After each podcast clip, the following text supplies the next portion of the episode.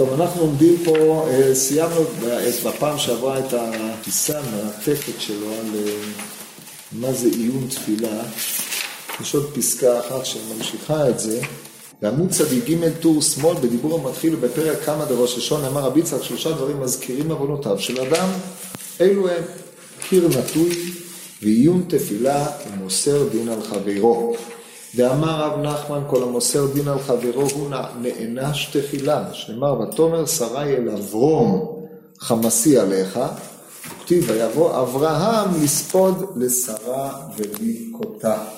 פירוש, כאשר הולך תחת קרנתוי, כאילו סומך על עצמו שהוא צדיק ולא יהיה ניזוק כלל, לכן מזכירים לו עוונותיו שאינו צדיק. כן, זה כמו שאומרת הגמרא במסכת שבת בל"ב, שמי שנפל למשכב, כאילו עלה על הגרדום.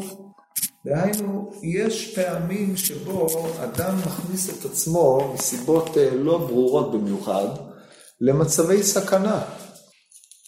והוא לא חושב שיש בעיה עם זה בכלל. ולמה לא? מה, מה יכול להיות? עולם כמנהגו נוהג, הרי המגדל פי זה המד נטוי כך וכך שנים, וכי בגלל שאני אעבור תחתיו ישתנה הדין? על דרך זה הוא הולך במקומות שיש בהם סכנה, ואומר כבר רבים עברו ורבים יעברו. אז לכן זה שאני אעבור פה לא יקרה כלום. ובאה הגמרא ואומרת, תדע לך, כשאתה סומך על אי אילו עניינים שלא יקרו במקום שיש שם צד של סכנה או חזקת סכנה, אתה לא מחויב ללכת שם, אז אה, על מה אתה סומך? אין זה אלא אתה סומך על זה שלך לא יקרה כלום. ולמה לא יקרה לך כלום? ולכאורה אתה קורא תיגר, אתה אומר, אתה כביכול בא לפי האופן שבו אה, חז"ל מתארים את זה פה, אתה כביכול בא ואומר, אני ראוי לכך שהמצב יתמיד, למרות שהוא מצב העלול אל השינוי. ואין זה אלא בגלל שאתה צדיק. או צדיק בדינך, דהיינו אתה זכאי להמשיך לחיות, אז באים ואומרים בוא נבדוק. וזה נקרא מעורר הדין. זאת אומרת, זה הרציונל שעומד מאחורי הקביעה הזאת. הרי אין ספק שכשאדם הולך תחת קיר נטוי, הוא בכלל לא חושב את כל הפלפול שכרגע הצגתי, כן, כמובן. אבל מה שהוא כן חושב, ולכן היה חשוב לי שתבינו את זה, מה שהוא כן חושב זה, לא יקרה כלום.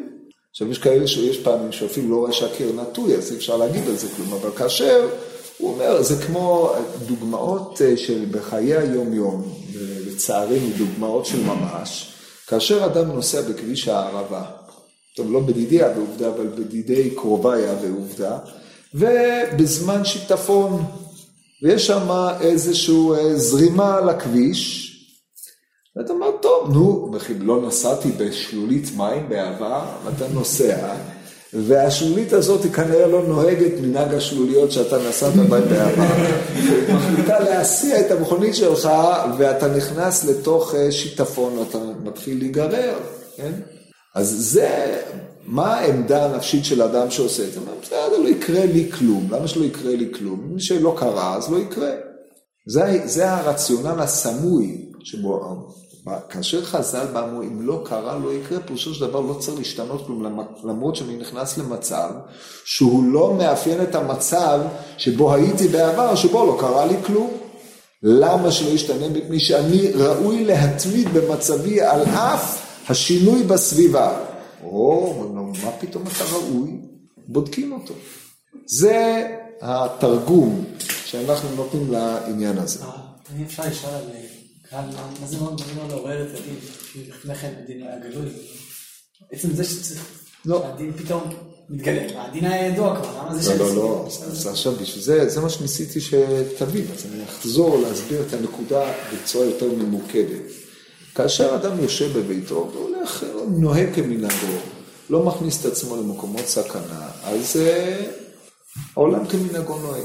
אבל כאשר הוא נכנס למקום סכנה, לצורך העניין. קיר נטוי זה אפיון של מקום סכנה. ושואל אותו, למה אתה נכנס? הוא אומר, מה, למה לא? מה יכול להיות? מפה לקיר? הוא אומר, לא, תזהג, סמוך עליי. כן, יהיה בסדר. כמו הישראלים, האופייני, כן? יהיה בסדר, יהיה טוב, אל תדאג, הכל טוב, בסדר, למה שיהיה בסדר? הרי אתה מכניס את עצמך למקום שהוא לא המקום הרגיל, הטבעי, נכון? מקום שיש בו איזושהי חריגה. על יסוד מה אתה סומך? למה? כלומר, כמו שהייתי עד היום, אין שום סיבה שהדבר ישתנה. אבל המקום הזה הוא מקום העלול אל השינוי, נכון? אבל אני, בגלל שאני לא הייתי, בגלל שהתמדתי על העבר, אז אני סיבה לזה שלא יחול פה שינוי. אז אני אומר, רגע, מי, מי אתה שתתערב במה שצריך לקרות, אתה מבין? אז בעצם אין מספיק זכויות במקום הזה ספציפי. כן, צריך זכות גדולה, נכון, הרי אדם שיורד... כל עוד אני נשאר במקום שלי, אז אני, מבחינת הזכויות שלי... אז אתה בעצם מצד ההתמדה, אם אין סיבה לשינוי, אתה לא יוצא בניסוחים מהר"ליים, אתה לא יוצא מן הסדר, כן? גם אם מגיע לי עונש או משהו... כן, אבל זה בכלל, זה במסגרת הימצאותך בתוך הסדר, אבל כאשר אדם חורג מן הסדר, והוא חושב שהסדר יתמיד על אף שהוא חרג מן הסדר, הסדר האישי שלו יתמיד, הוא רגע, מה פתאום? זה מסתדר עם הדוגמה שאתה מכיר את זה במקום סכנה, שאני בעצם עושה פעולה שצריכה ממני יותר זכויות כדי לנצל ממני. צריכה יותר זכויות. אבל לשאר הדברים... דיברתי על שאר הדברים, אנחנו דיברנו רק על נתונים.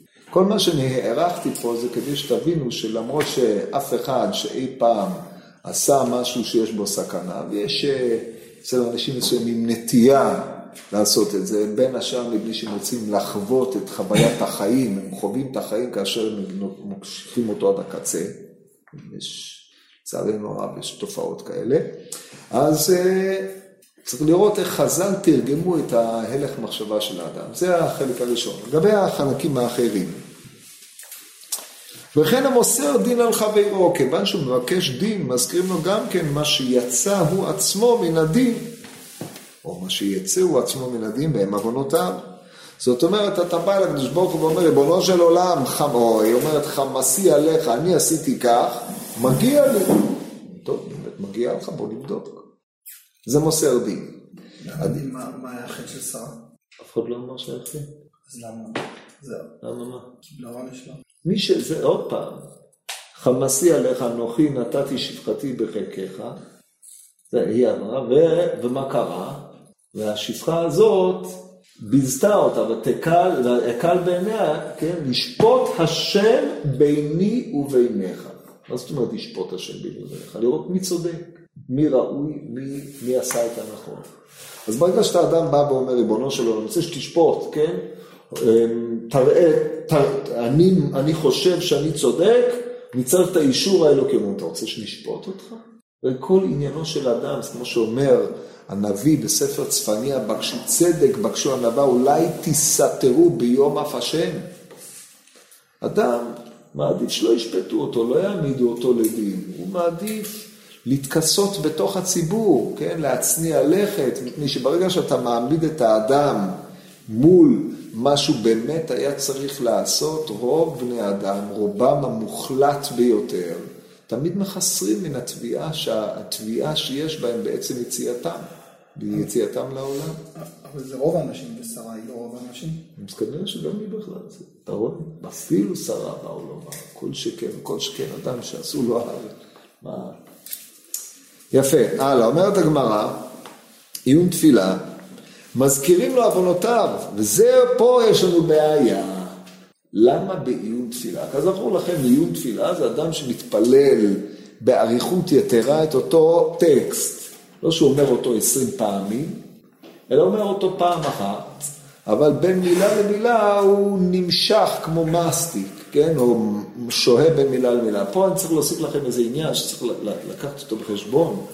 אם אתה מתפלל תפילת עמידה, ואתה סיימת את ברכת אבות, אתה עומד, אמרת את ברכת אבות בקצב סביר, לא משכת את התיבות יותר מדי, מחד גיסא, מאידך גיסא לא שהית בין תיבה לתיבה כדי לגמור את כולה. ובכל זאת סיימת את העניין הזה, האם עכשיו אתה יכול לעצור ולהתבונן מעט לפני שאתה עובר לפסקה הבאה, על כגון זה לא דיבר המהר"ל. המהר"ל דיבר על זה שבעצם האמירה שלך יש הפסקה בין מילה למילה, כמו שהסברנו בפעם הקודמת, שזה קוטע את, ה, את התפיסה של החיים, כמו אתה יכול להכין את עצמך לקטע הבא. כן, אז זה, זה לא בעיה, כנראה. לכן אתם מוצאים חכמים או אנשים שמעריכים מאוד בתפילתם, וכאשר אתה בא ושואל, כיוון שאתה לא יכול להוסיף שום דבר על מה שכתוב בסידור, מה קרה שהארכת? איך זה יכול להיות? ואין לך אלא להסביר שהוא עשה אי אילו הפסקות, וכיוון שהוא עשה הפסקות, אתה שואל, איך הפסקת? ואז על כורחנו אנחנו צריכים לתרץ כאופן הזה, וזה העניין. עכשיו נשאלת השאלה, מי שלא נהג, כן, אלא הפסיק בין תיבה לתיבה, או כל תיבה נמשכה כשיעור כל הפסקה, למה מזכירים לו עוונותיו של אדם? אומר המהר"ל בזה, הלשון עיון תפילה מזכירים לו עוונותיו, וזהו מידה כנגד מידה. הוא מעיין בתפילה, מה שלא היה לו לעיין, מעיינים גם כן בחטא שלו, עד שנזכרים כל החטאים שלו. מהו החטא ומהם חטאיו? איזה חטא שלו מעיינים? החטא שהוא של עיון תפילה הגופה. להגיד שזה מחלת הלב אני יכול להבין, אבל להגיד שאני עושה חטא בזה שאני עושה יותר לחמים במילה... אז תבין, הרי אתה רואה שהוא אומר את זה. אתה לא יכול להבין. תבין. זה, מה זה חטא? שזה אתם, יש, יש לנו את הקונוטציה הרגילה של חטא. אבל פה החטא, הכוונה, הלשון אני ובני שלמה חטאים, כן? או שהוא מלשון חסרים, בחיסרון. הרי לפי ההנחה שהסברנו בפעם הקודמת, שיסוד עניין העיון תפילה או האריכות, היא מפני שאתה חוטא לעצם חוויית החיים שמתבטאת בדיבור, כן, אתם זוכרים את ההסבר הזה, הרי הקיטוע הזה עצמו הוא לחסר בחיים, או לעשות את הדבר שלא בצורתו הנאותה. אז כמו שהוא מעיין בתפילה ובעין, הוא מנכיח את עצמו בצורה חסרה לפני הבורא יתברך, אז חסרון זה שהוא מנכיח את עצמו בו מעורר את החיסרון במנכיח גופה. וזה מה שבא, לה... בקיצור, הרעיון שאדם שעושה כך, מציג את עצמו כאדם חסר. ולא חסר במובן של אני חסר וזוקק השלמה, שזה עיקרה של התפילה, אלא חסר בעיקר העמדה לפניו. העיון הוא, זה, זה לא האופן הנכון שבו האדם צריך להתפלל, זה לא כבוד שמיים, זה לא כבוד האדם לפי דעתו של המהר"ל, זה לא האופן שבו אתה מבטא את החיים שלך. אז אם אתה מבטא חיים חסרים, כמו שראינו בפסקה הקודמת, שזה ביטוי החיים של האדם, ביטוי חיים חסרים חוזר ומעורר את ההתבוננות במה שגרם לך את חסרון החיים, שהם החטאים שלך עצמך. זה כנראה הרציונל שעומד פה ביסודם של דברים. כמו שאתם מבינים אל נכון, הסיבתיות פה היא לא סיבתיות טריוויאלית, שאנחנו יכולים להסיק אותה בקלות, כן? היא יותר ברמה של אה, אה, מעלת האדם, באשר הוא אדם, אדם שמציג את מעלתו בצורה שהיא איננה ראויה, אז היא חוזרת ומעוררת עליו דינים ולבחון מהי הסיבה שהוא הגיע לחסרון זה בהצגת מעלתו. זה כמו שאדם שבא לפני המלך בלבוש שק, הוא מבזה את כבוד המלך, ישר בוחנים אותו. דוגמה מפורסמת מהגמרא בפסחים ג' אומרת הגמרא, ההוא דאמר הגיעני כפול. אחד אמר הגיעני אמ, כפול, ואחד אמר הגיעני כמה שלא זוכר, ואחד אמר הגיעני כזנבה לטאה. הם דיברו על כמה הגיע להם מלחם הפנים. בדקו אחריו, מצאו בו שמץ פסול. כי אדם שבאופן שבו הוא מתבטא זה מורה על פנימיותו. באילו מונחים הוא נוקט, מהי השפה שהוא מבטא. אומר המהר"ל, גם האופן שבו הוא מבטא או שופך את נפשו לפני השם, מורה על החיסרון שבנפשו, והחיסרון הזה מעורר את שאר חסרונותיו. זה מה שיכולתי להשיג מהבנת דברי המהר"ל האלה. טוב, עכשיו אנחנו עוברים לקטע הבא. ובפרק כמה דברכות, תניא אבא בנימין אומר, אין תפילתו של אדם נשמעת אלא בבית הכנסת, שנאמר, לשמוע אל הרינה ואל התפילה. במקום רינה, שם תהא תפילה. על פניו, זה לא הפשט. טוב, זה לא, זה לא צריך למם, אז זה לא הפשט. לשמוע אל הרינה ואל התפילה, ו' של ואל התפילה היא ו' נושרת, זה כביכול לשמוע אל הרינה ולשמוע אל התפילה, כן? אבל כיוון שחז"ל סידרו את זה באופן הזה, או כיוון שהכתוב, כיוון שהכתוב אומר לשמוע אל הרינה ואל התפילה, אז זה כביכול משום שמיעת הרינה נשמעת התפילה. זאת אומרת, הרינה היא זו שמאפשרת או מביאה לידי שמיעת התפילה, ולכן סידרו לנו רננות לפני הבקשות, כן, אנחנו אומרים פסוקי דזמרה, אנחנו אומרים ברכת יוצר, שזה ברכות שבח של הבורא יתברך, והוא הדין לגבי ברכת הגאולה, שאנחנו אומרים עד גאל ישראל, כל הדברים הללו אלה לספר שבחו של מקום, כמו שרש"י הסביר את זה היטב בברכות בד' עמוד ב', שעד שאתה מספר בשבחו של מקום, תעמוד ותבקש ממנו. לכן צריך אה, לסמוך גאולה לתפילה, כדי שלא יספר בשבחו בא המלך ואם מועצה אותו מפליג. טוב, אז זה כנראה האופן שבו חז"ל פירשו את הפסוק הזה.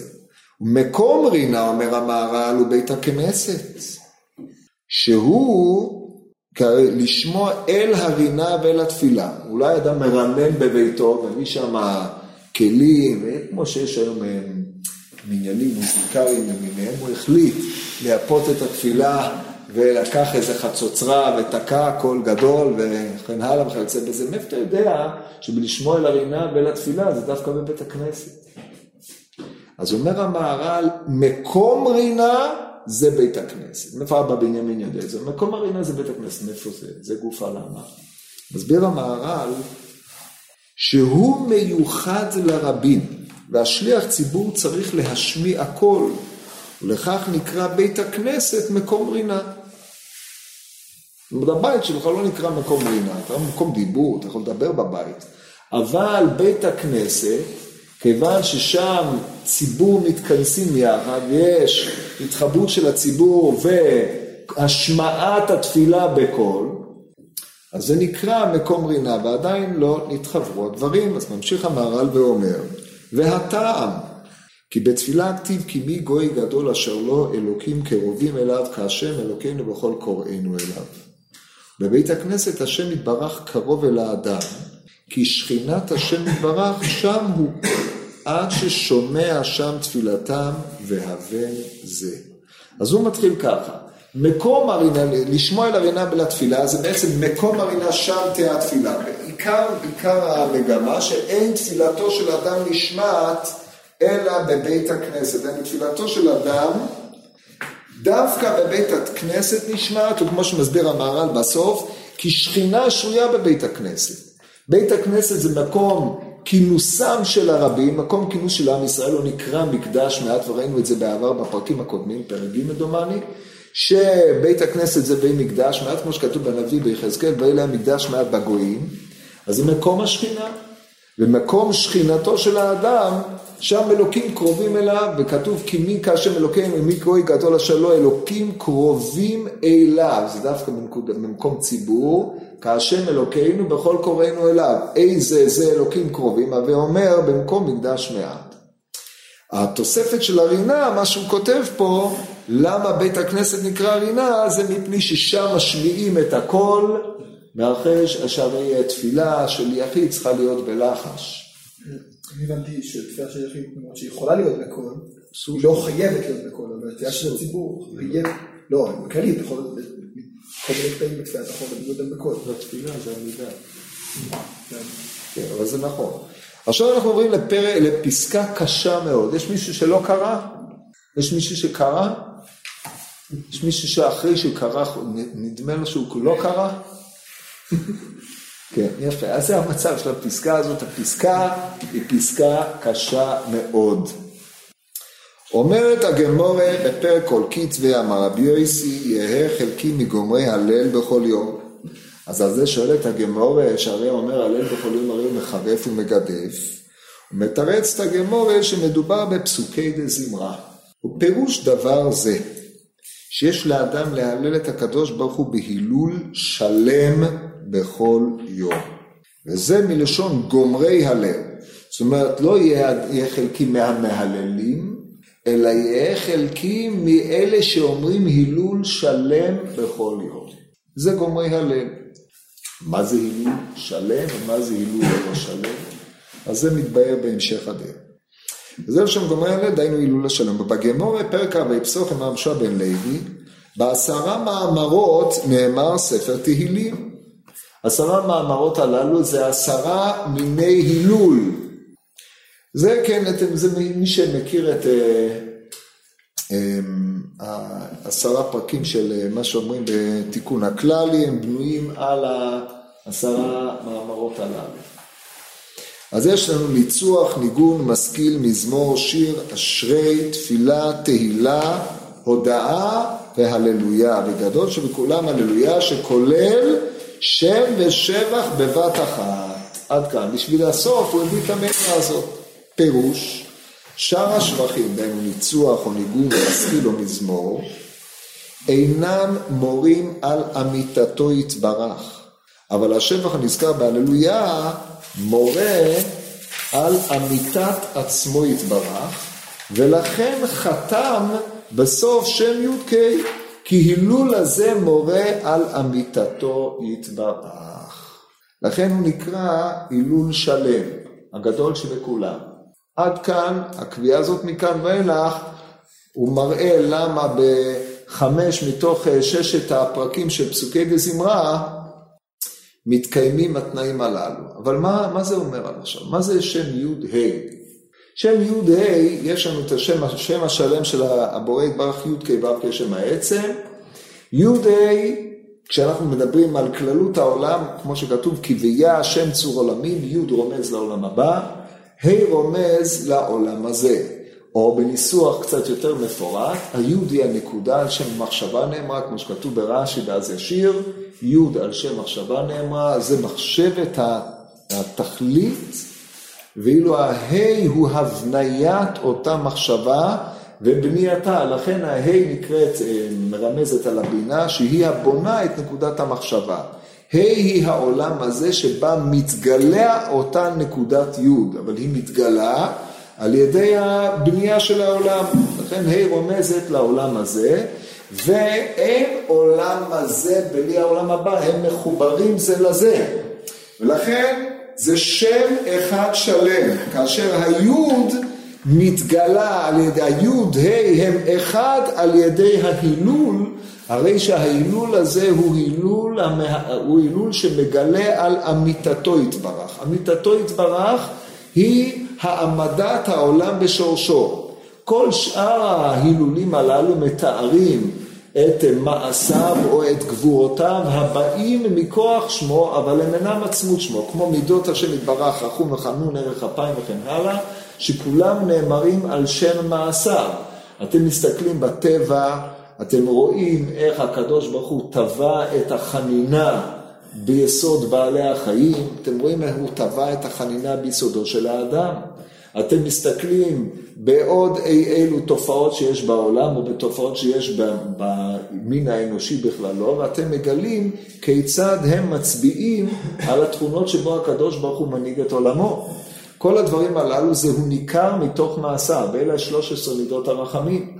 אבל כאשר אנחנו חוזרים לשורש שהוא גילוי העולם בכללו שמורה על החוכמה היותר עליונה שלו יתברר, שזה בחינת י', נקודת המחשבה או נקודת התכלית של בריאת העולם, זה הדבר המקיף והכולל את כולם. לכן הללויה זה ההילול הגדול מכולם, הוא ההילול השלם. זה בתמצית הרעיון. עד כאן יש מישהו שלא הבין מה שאמרתי? אין, יפה. כן, מה אתה רוצה? לא אמר דוד הללויה שלנו בפעם של השם. כן, זה... כאילו, לא אוכל להגיד את זה פשוט, כי אי אפשר, זה לא אמיתי. אי אפשר באמת להעלים את השם עד שאתה לא רואה שאין את השם. נכון, נכון, מפני שאז אתה רואה שיש עדיין צד של סטרא אחרא, יש... אה, ברגע שאתה רואה מפתן של השם, אתה רואה שהדין שלם. כן. אם מסתכלים במגד ילים בליליות, אז רואים שם שזה הכל על גילויים של השם. על הבריאה, זה לא הישר על מיתתו של יתברך. נכון. אז מה? אז כל העניין של הללויה זה... הוא יתייחס לזה תכף.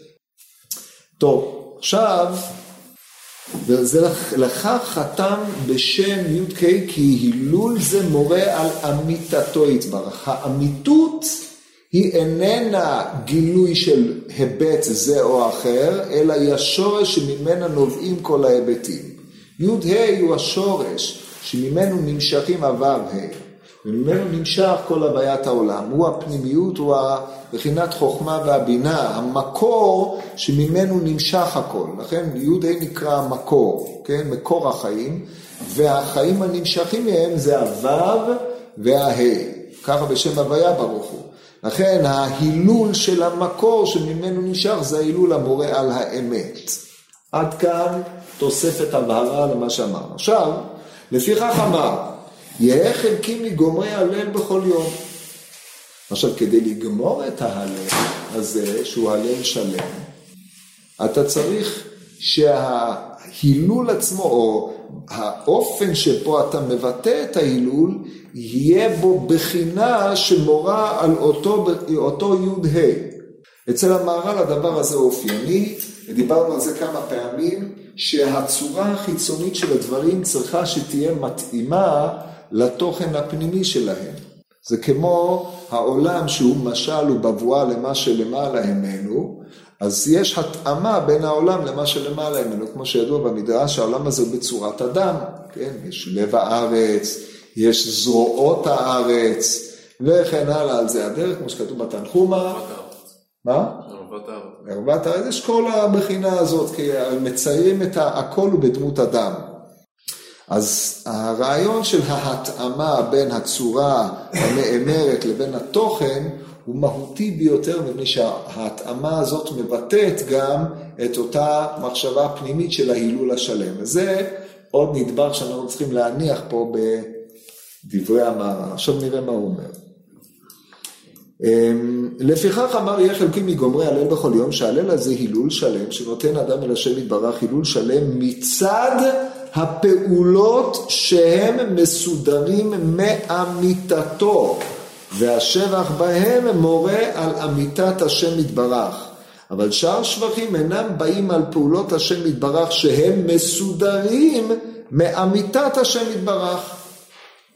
וכך דווקא בשם הלל חתם, השם, חתם השם, לומר כי הילול לזה על הפעולות הבאות מאמיתתו יתברך. זאת אומרת, אף על פי שמה שכתוב שם בהללויות הללו הן תופעות טבע, את השם מן השמיים, עלו את השם מן הארץ, תניני וכל תומות, כמו שפירש הרמב"ם, שממה שאתה רואה בארץ, וממה ש... הללו את השם מן השמיים זה הגרמים לפי שיטתו, אבל מן הארץ, תניני וכל תומות זה שברת שלג וגיטו, רק הבנה ממה שהאדם רואה את פעולותיו בארץ.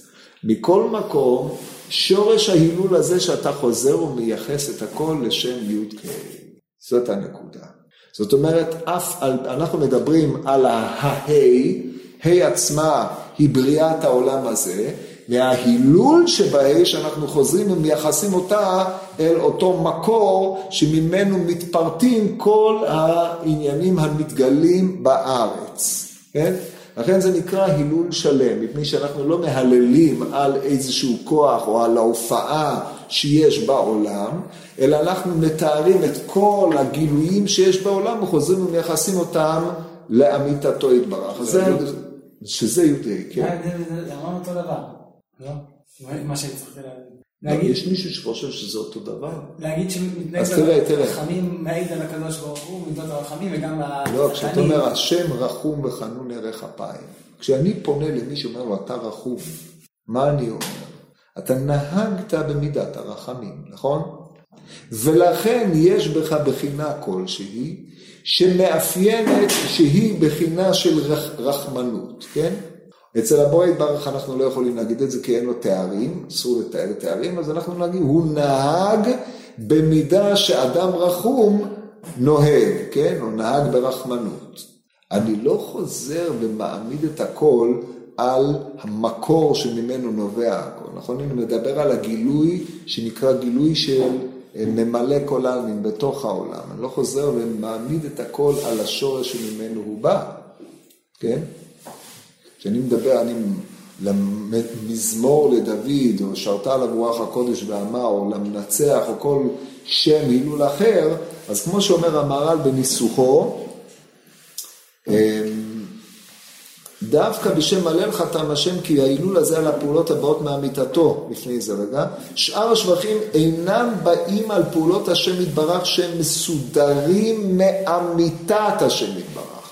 הם אומנם מסודרים, אבל הם לא המסודרים מאמיתת השם יתברך. פה המשפט הזה הוא רומז למבנה הקבלי, כמו שאמרתי לכם שהמונח סדר אצל המהר"ל, או הנהגת הסדר היא הנהגה על פי שבע הספירות התחתונות, וכידוע שבע הספירות התחתונות הם כולם שואבים את תעצומותיהם מג' ר' שהם במילים י'-ה', או מבוטאים במילים י'-ה', או הו'-ה', שהם הזין תחתונות, דהיינו שש ואחד, הם שואבים את תעצומותיהם, המקור שלהם הוא הי'-ה'. לכן כאשר אתה אומר הללויה, אז אתה אומר הללו את המקור שממנו מתגלה בחינת ו"ה, שהם החסד, הגבורה, התפארת, הנצח וכן הלאה, על זה הדרך. זה ברור. אז כשאתה מדבר על מידת חסדו וגבורתו יתברך, אתה מדבר על הבחינה של הגבורה כפי שהיא מתגלית. כשאתה מדבר על ההללויה, אתה מדבר על השורש שממנה, זה אמיתתו שממנה באה המידה הזו של הגבורה. הבנת? יפה. הלאה. טוב, זה טוב שאתה, זה צריך אה, לחשוב על זה, אבל זה, זה, זה, זה כנראה רוח הדברים, לפי מה שהבנתי, לפי שעה. הלאה. משבח אבל אתה, אני מסתכל על הטבע, זה בעצם ישר מייחס את זה לקדוש ברוך הוא, הרי יש, הטבע כפי שמתגלם, הגילויים של הטבע, הם מעוררי התפעמות כשלעצמם, כן? מעוררי שמחה, התפעמות, תנינים, בכל תומות, האש וברד שליק וקיטור, רוח שרה עושה דברו, ירים בכל גבוהות עץ פרי בכל ארזים. כל הדברים הללו הם דברים נפלאים ונפלאים. אתה אומר שכל אלה הם גילויים של אותו רצון קדום, או הם גילויים שבאים מהמקור של החיים, כן? אז אתה לא מהלל את הבורא יתברך המתגלה בעולמו בתוך שכזה. ברור? אתה מצביע על המקור שממנו הוא בא. אחרי זה הוא אומר, מפני זה יש כאן, טוב, אחרי שהוא העמיד את הדברים, הוא אומר, מפני זה יש כאן מזמורים שיש בהם הללויה כנגד ה' שבשם י"ק, ומזמורים, ובמזמור הללויה מן השמיים, יש עשרה הללויות, שהוא המזמור השלישי בו האמצעי, וכן הללויה אל בקודשו, שהוא בסוף המזמורים יש עשרה הללויה. כחמישה מזמורים נגד ה' מן השם. כי היוד מן שם יוד ה' אין להגיע האדם אל המדרגה הזאת רק באמצעית ה'. לפיכך במזמור השלישי מן החמישה מזמורים יש עשרה הללויות, וכן במזמור האחרון גם כן יש עשרה, כי במזמור האמצעי יש התעלות אל היוד, וכן במזמור האחרון, כי בגמר, בגמר הה' מתעלה אל היוד. לפיכך במזמור האמצעי יש שם עשרה לוליות וכן באחרון וכל אלו דברים מופלגים בחוכמה מאוד. כי שם יהודי הוא שם, שם יהודי הוא שם אחד. ולכך אין להיות עשרה הילולים נגד היוד בפני עצמו, וחמישה הללויה נגד ההי בפני עצמו, כי אין זה חיבור כלל. לכן יש חמישה מזמורים כנגד ה' של השם, וה' מתעלה ביוד.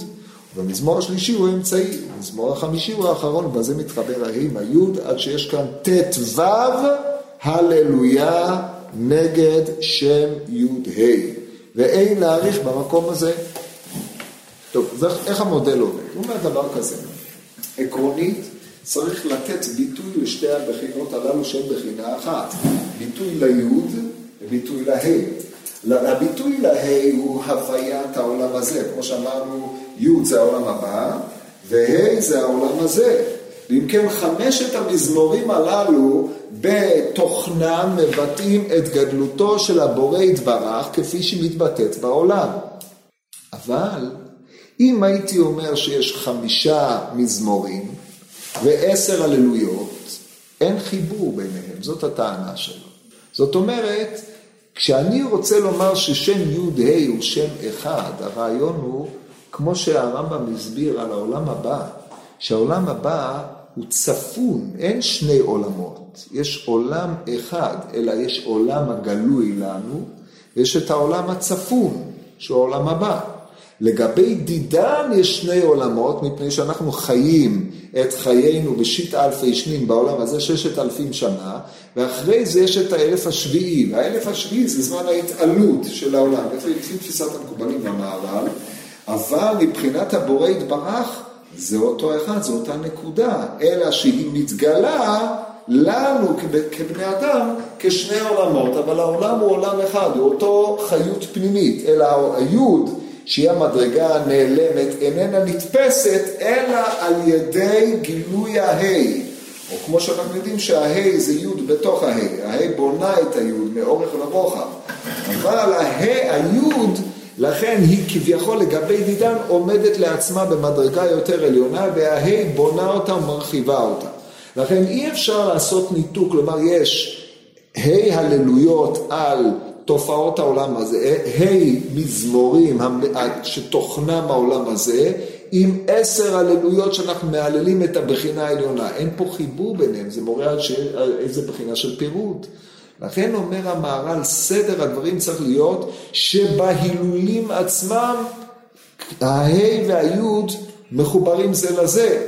ואיך היא משכחת לה, כן זה מה שאני צריך ללכת, ואיך היא משכחת לה, זה על ידי זה שבחמישה המזמורים עצמם יש בתוך המזמור האמצעי עשרה הללויות ובמזמור האחרון עשרה הללויות. בתוך המזמור האמצעי עשרה הללויות, ראשו של דבר שהוא האמצעי בין שני המזמורים, ובתוך החמש יש את העשר. זה הרעיון, כאילו הוא עומד באמצע והעשר הללויות שלו מתפרשות על, כל ה, על שני הצדדים. והעובדה שהוא מופיע גם בסוף, מפני שחמישה מזמורים מובילים לאותו תיקון של השגת עשרה הללויות. אבל את העשר כשלעצמו אנחנו לא יכולים להשיג. אנחנו רק משיגים אותו כמדרגה שנייה הבאה אחרי חמש הללויות. לכן סדר המזמורים ושילוב ההללויה בתוך החמישה מזמורים הללו, הוא מבטא את החיבור השלם בין היוד וההי, זה פחות או יותר בשלב זה מה שהוא אומר.